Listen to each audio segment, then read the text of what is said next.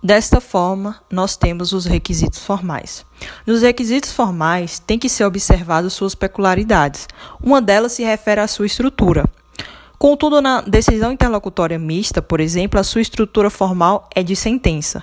Essa estrutura de sentença está prevista no artigo 381 do Código, Penal, do Código Processo Penal, dado que neste artigo contém todos os elementos e requisitos que se deve conter numa sentença, sendo composta por relatório, fundamentação e dispositivo. Sendo assim, apesar da decisão de pronúncia ser é, uma decisão interlocutória mista, a sua estrutura formal é de sentença. Desta forma, ela, ela não vai julgar mérito, porém, ela terá uma estrutura de relatório, fundamentação, dispositivo, cumprindo todos os requisitos.